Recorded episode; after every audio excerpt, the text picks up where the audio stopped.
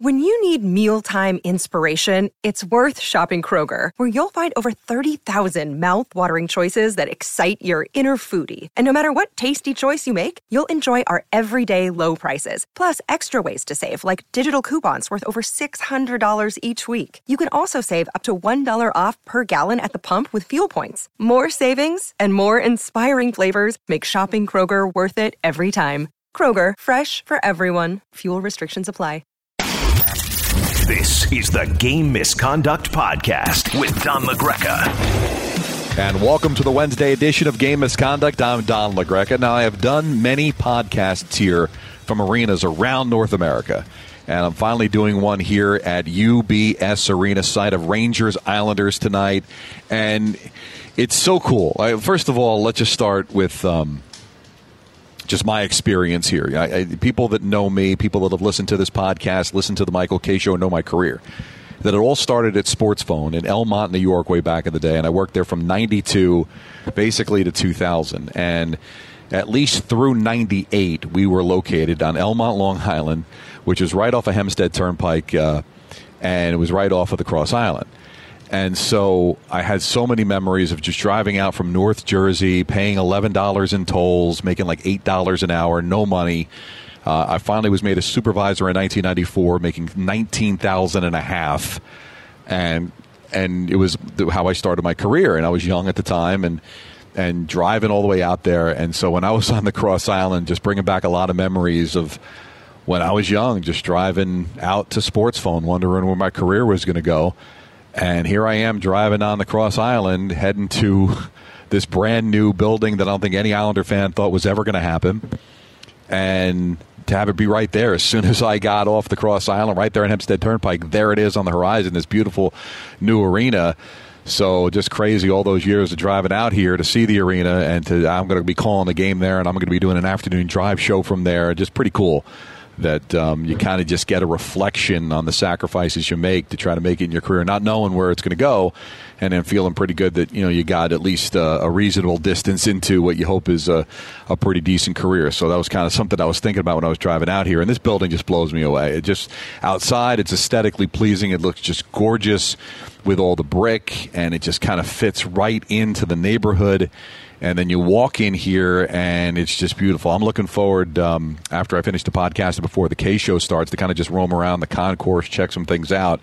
Now, as far as the press box is concerned, and I tweeted out a picture from where our booth is going to be for the broadcast, and it's parallel to the um, to the goal line on on the. Uh, the far right side, so it's not ideal. And it kind of feels like The Rock in that sense, where the Devils play, where you're a fair distance from the ice and you've got the scaffolding and all the uh, the catwalk kind of in front of you with the big projected uh, screens uh, that are acting as monitors for the highlights. So it kind of has that same feel to it but the building is just so great. And I'm so happy for Islander fans that they have this beautiful building. Unfortunately for them, the team hasn't matched the building, and it's not really their fault. I, I, think it was their fault early on with a slow start, but you know, 13 straight games on the road. Now they come back here for their third straight at home, and they're 0 2 here, and didn't get a break from the schedule makers either, considering who they had to play those first two games with the Flames and the Leafs, two of the top teams in the NHL. And we'll talk about that when we do our top five a little bit later on.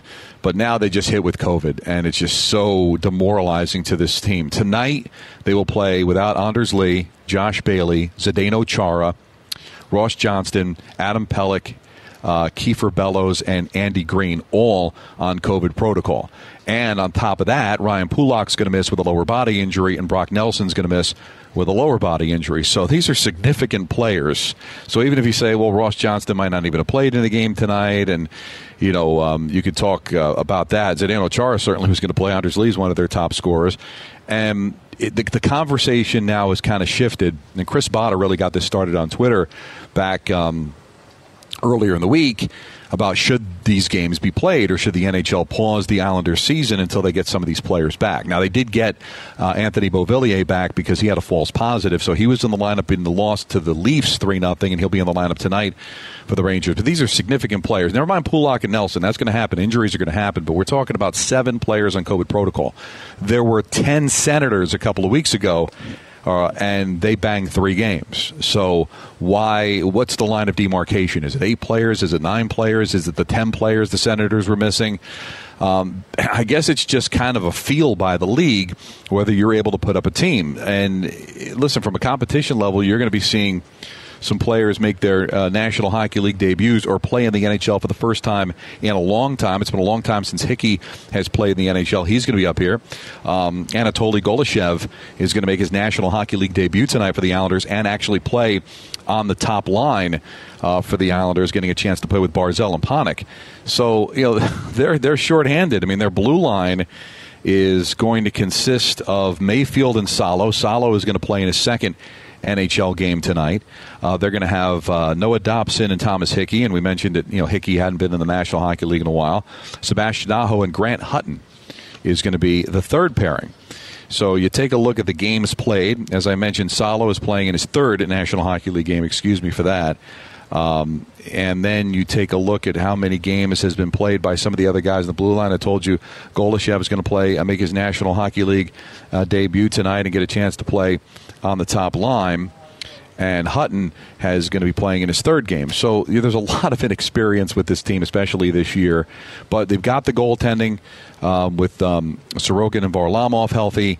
You do have players like Barzal. You do have players like Clutterbuck. They're able to keep that third, that fourth line, which is so significant for this team with Cizikas, Martin, and Clutterbuck together. But you know, from an NHL standpoint, when do you consider that it's non-competitive? When do you consider that you're at such a disadvantage? And and and when you have to kind of shut it down. And Ottawa was ten, so is it eight? If if one more player entered protocol, would this game be postponed? Would it be three more? You'd like to have a little bit more clarification, but it's tough because even if you gave a certain number, like, all right, if you hit a 10 players, but what if those 10 players are not as significant as some other team that has five players out and it's basically corrupting their top two lines? Or what if there's a team that only has four players on COVID protocol, but it's all of their goaltenders? You know, like, so I, even putting a number on it, it's really tough to determine. And uh, I guess smarter people than me have to figure out whether you should be able to play in the game or not. I know a lot of Islander fans. I know a lot of Islander executives and people that cover the team thinks it's bogus that they could get to continue to play. And it stinks for them because we talked about with EJ Hradek back on Monday. You know, they've dug themselves such a significant hole. You wonder if they're going to be able to get out of it. Uh, right now, the Islanders sit in last place in the division and they are third to last in the conference. So they sit here with 12 points. Now, they've only played 15 games, so they've got a ton of games in hand. A lot of teams they're chasing after. Pittsburgh right now holds the final wild card spot with 20 points, so they're eight points back. And they have three games in hand on Pittsburgh. So they're not done by any stretch making the playoffs. But when you consider the start the Carolinas off to with 29 points and 17 games played, you know, the ship has probably sailed on this team winning the division. The ship may have sailed, especially if they're going to continue to play shorthanded for the upcoming games, for them to get home ice advantage. And I mentioned this on Monday, and this is significant for Islander fans. You're used to the last couple of years going to the third round, getting eliminated by Tampa, where when you're taking on the big guns, you're taking them on in the third round that you've earned by the way that they played the regular season to play lesser teams in the first couple of rounds of the playoffs. That's probably not going to happen unless this team goes on a bit of a spurt to which they're going to have to play, you know, the Tampas, the Floridas, the Carolinas, the elite teams, maybe in the first round, and that might really jeopardize their chance, even if they're healthy, by the time we get to the playoffs, of being able to make a significant run. And that would be a shame because it's an older team, and you just wonder when the window begins to close for this team to win a championship. And they've already lost six consecutive games in regulation. Now, the NHL stipulates that it's a losing streak if all the games come in regulation. It's a winless streak if you do lose in overtime or the shootout. So this is the first time that the Islanders have lost six consecutive games in regulation since January 23rd of 2010 to February 6th of 2010. So we're talking about over a decade, 11 years the last time this team has had this bit of a problem. And the schedule, and certainly, COVID protocol has a major reason for that. But you got to try to overcome and try to steal points. And if you're the Rangers tonight, you don't know what can happen to you down the road, right? You don't know when you might be in the similar situation that the Islanders are in. So you want to stockpile points whenever you can. You've got an Islander team tonight. You've got an Islander team on Sunday. So two of your next three games are against this Islanders team. I'm not sure who's going to be back from COVID protocol by the time we get to Sunday at the Garden. So if you're the Rangers, you want to make sure that you get the points you got to get. So I'm not going to say it's a must win, but for a division that is completely up for grabs, and it's going to be so difficult for you to be able to make the playoffs in the National Hockey League, you better make sure you get the points you're supposed to get. And we'll see if the Rangers can take advantage of that tonight. And I'll have the call coverage on 98.7 ESPN New York will begin at 7 o'clock. The face-off will be set for 7.30. Another day is here, and you're ready for it. What to wear? Check. Breakfast, lunch, and dinner? Check. Planning for what's next and how to save for it? That's where Bank of America can help. For your financial to-dos, Bank of America has experts ready to help get you closer to your goals. Get started at one of our local financial centers or 24-7 in our mobile banking app. Find a location near you at bankofamerica.com slash talk to us. What would you like the power to do? Mobile banking requires downloading the app and is only available for select devices. Message and data rates may apply. Bank of America and a member FDIC. All right, let's take a look at the games last night. It's finally over. Um, a game is played in which we did not see Connor McDavid register a point. So his streak comes to an end. And Dallas really stepped up. They looked great last night. This game went a long time without there being a shot on goal. And then Dallas does finally get a couple of quick goals midway through the first period. They get a power play goal from Hintz. And then five minutes later, Robertson, he tallies on the power play. So the Oilers end up dropping uh, a game in Dallas to the Stars 4 1. Mester just 22 shots on goal. And the only tally for uh, the Edmonton Oilers was uh, McLeod is third from Draisaitl and Puljujarvi, so no points for Connor McDavid. So his streak to start the season comes to an end with at least one point, and it ends at 17 consecutive games. So he's going to have to try to start that up again. The Lightning, we're going to have the top five coming up, and I think they're going to crack there. 35 shots, four nothing win over the Philadelphia Flyers and you're starting to see Steven Stamkos warm up here. Um, um, Corey Perry gets his first goal as a member of the Tampa Bay Lightning. So good on him as he's trying to stretch out his career as he kind of bounced around a little bit over recent seasons, but now found himself on a chance to win another Stanley Cup. And Vasilevskiy just quietly just goes about his business, making 34 saves to get the win there. The constant and consistent uh, Vezina Trophy candidate every single year. And the Flames, they win over the Chicago Blackhawks by the final score of 5 to 2 it's always the players you're not thinking about, right? It's always the players that, you know, you think of the Tkachuks and the Gaudreaus of the world, but Lucic is still a very good player for them. And also, I, I think the acquisition, we might have talked about this. Um, earlier in the podcast, and I think we definitely talked about it when we did the Ranger Flame game, the game that they lost uh, six to nothing back uh, a couple of weeks ago in Calgary that what what what the Flames have done because the Flames are ready to contend, right? They believe they can make a run, but they don't have a lot of players with a ton of postseason experience outside of Lucic. So what do they do? They go out and they get Trevor Lewis, who's a part of those Kings championship teams.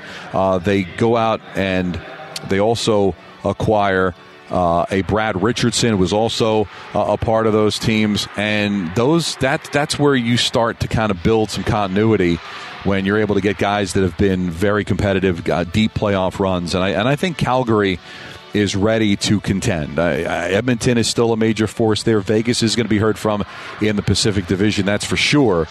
But Calgary's really impressing me. They can kind of play any way you want to play. You want to get physical, you want to open it up, as long as they can continue to get the goaltending, right? I mean, that's going to always be the key. Is Markstrom going to be the goaltender he's been so far this season? Because you know that Edmonton's Achilles heel is going to be between the pipes. So is Markstrom going to be able to give them quality goaltending? And that's certainly uh, going to be the key. Well, it's Friday, and you know what Friday means. So, Don LaGreca's Friday Top Five. Yeah! All right. Well, the best place to start when you're doing a top five is at the bottom, number five. Number five. Yeah, it's time to bring the Tampa Bay Lightning into the conversation. You know, I really do not judge them during the regular season because they've obviously got their sights set on way more important things than winning games in October or November. So I kind of take their starts, I kind of take what they do in the regular season with a grain of salt because they're kind of built to make runs. But you know, this is a little bit of a different team, right? You know, Point's been hurt for them. You know, Johnson's now gone. They, you know, they've lost a few players that were part of the championship team the last couple of years. Barclay Goodrow certainly gone. You know, so they missed some pieces. So I do think there's a proving ground here. And then when you take a look at what Florida has brought to the table in that division and how good Carolina is in the Metro, certainly there's a lot more competition, I think, in the East other than what the Islanders have been for Tampa over the last couple of years. So I do think they have a little bit to prove here, but they're playing some, you know, really just tremendous hockey over the last couple of weeks, and they're starting to really warm themselves up. They're now in third place in the Atlantic Division, 7 1 and 2 in their last 10. They've won a couple of games in a row. They've been phenomenal on the road at 5 1 and 1. I've got Tampa cracking the top five at number five. Number four. Yeah, I got the Leafs still in the top five, and I've got them at four, uh, eight and two. We talked about last week when we put them into the top five their structure and, and how well they are playing. So yeah, listen, they've got a lot to prove once we get to May. You know, they can do all they all the winning they want to in October and November, even in December, and even in January and February. They're going to be judged on what they do in the playoffs. But I'm liking what I'm seeing, and I've got them at number four. Number three. You know, I've got the I got the Florida Panthers still there just because of the sheer numbers, right? They've been able to win three in a row without Barkov, and that that really proves something to me. They've yet to lose at all. Regulation, overtime, shootout at home. They are 10 0 and 0, which is absolutely spectacular, and they're finding a way to get points on the road as well. 3 2 and 3 doesn't look that impressive, but when you look at it as eight games on the road and earning points in six of those eight, well, that tells me that you're doing something uh, right. So I've got Florida at number three. Number two. Just talked about them. The Flames have to be, to me, number two. They're in first place now in the Pacific Division, 9 2 and 2 on the road. So they really haven't played a lot of home games. They've played just seven games at home at Scotiabank Saddledome, and they've won four consecutive games. Remember, this is a team in the midst of a long, long road trip that they had. They finally get a chance uh, to come back home and beat the uh, Chicago Blackhawks, but they have they, they, had that long road trip and they did very well on it. And now they're in first place. You know, Edmonton's been a little shaky here, uh, losing last night of regulation. Things have kind of cooled off for the Ducks. They've lost a couple of games in a row. Troy Terry's uh, goal uh, point scoring streak comes to an end, and now the Flames kind of just cruise into first place, and I have them at number two. Number one. Yeah! And they, they listen. They blinked, right? The Hurricanes have blinked. They did lose uh, uh, the other night in overtime, but they're still seven two and one in their last ten. They've only lost one game at home, and they've only played seven home games as well as compared to the ten that they've played on the road, and yet still have twenty nine points, which is tied for the most in the league. However, they've got a game in hand on Florida. They played only seventeen games, so to have the best record in the NHL and still have you know two games in hand on uh, Washington, they've got a game in hand on the Rangers, game in hand on Florida in the conference. They they have proven that they up and down you know, Andersen's been great in goal. They're just getting so many different players. Uh, Necas is really coming to his own here to make a, be, be, a dominant player. So, listen, the Carolina Hurricanes are just a terrific, terrific team, and it's certainly deserving uh, to be number one. So I didn't give you a heads up that I was going to do a podcast. I kind of left it nebulous on Monday because I really wasn't sure how was it was going to be you know, coming in with the Thanksgiving uh, holiday and what the traffic was going to be like, even with zero traffic, it takes me an hour and 20 minutes to get out to the arena. So I figured it might be a long time. I might be just showing up here in time for the K show, whatever, but I got here no problem. The arena was really easy to get to. Parking's terrific. So Islander fans have to feel real good about where they stand right now as far as the future and with this arena. Just hope that the hockey can kind of catch up with the, uh, the arena. And I think it will once this team starts to get healthy. So I just wanted to be able to get a podcast up there before Thanksgiving. And I just want to wish everybody out there that commits to listening to game misconduct the most wonderful Thanksgiving of all. Try to stay safe. I'm going to try to have a little bit of a special podcast coming up on Friday. I was going to take a knee on it because the Rangers are playing at 1 o'clock and I'm doing the pre and post against Boston but I do think we might have a little something special the day after Thanksgiving for a podcast coming up on Friday. So stay tuned to Twitter to see what it is. But if you're a fan of hockey, if you're a fan of the Rangers, I think you're going to be pretty excited about the podcast that I might have lined up for you on Friday. So stay tuned for that. So enjoy your Thanksgiving. Don't eat too much. Have a good time. And we'll talk to you again on Friday. This was the Wednesday edition of Game Misconduct. Happy Thanksgiving, everybody. This is the Game Misconduct Podcast with Don LaGreca.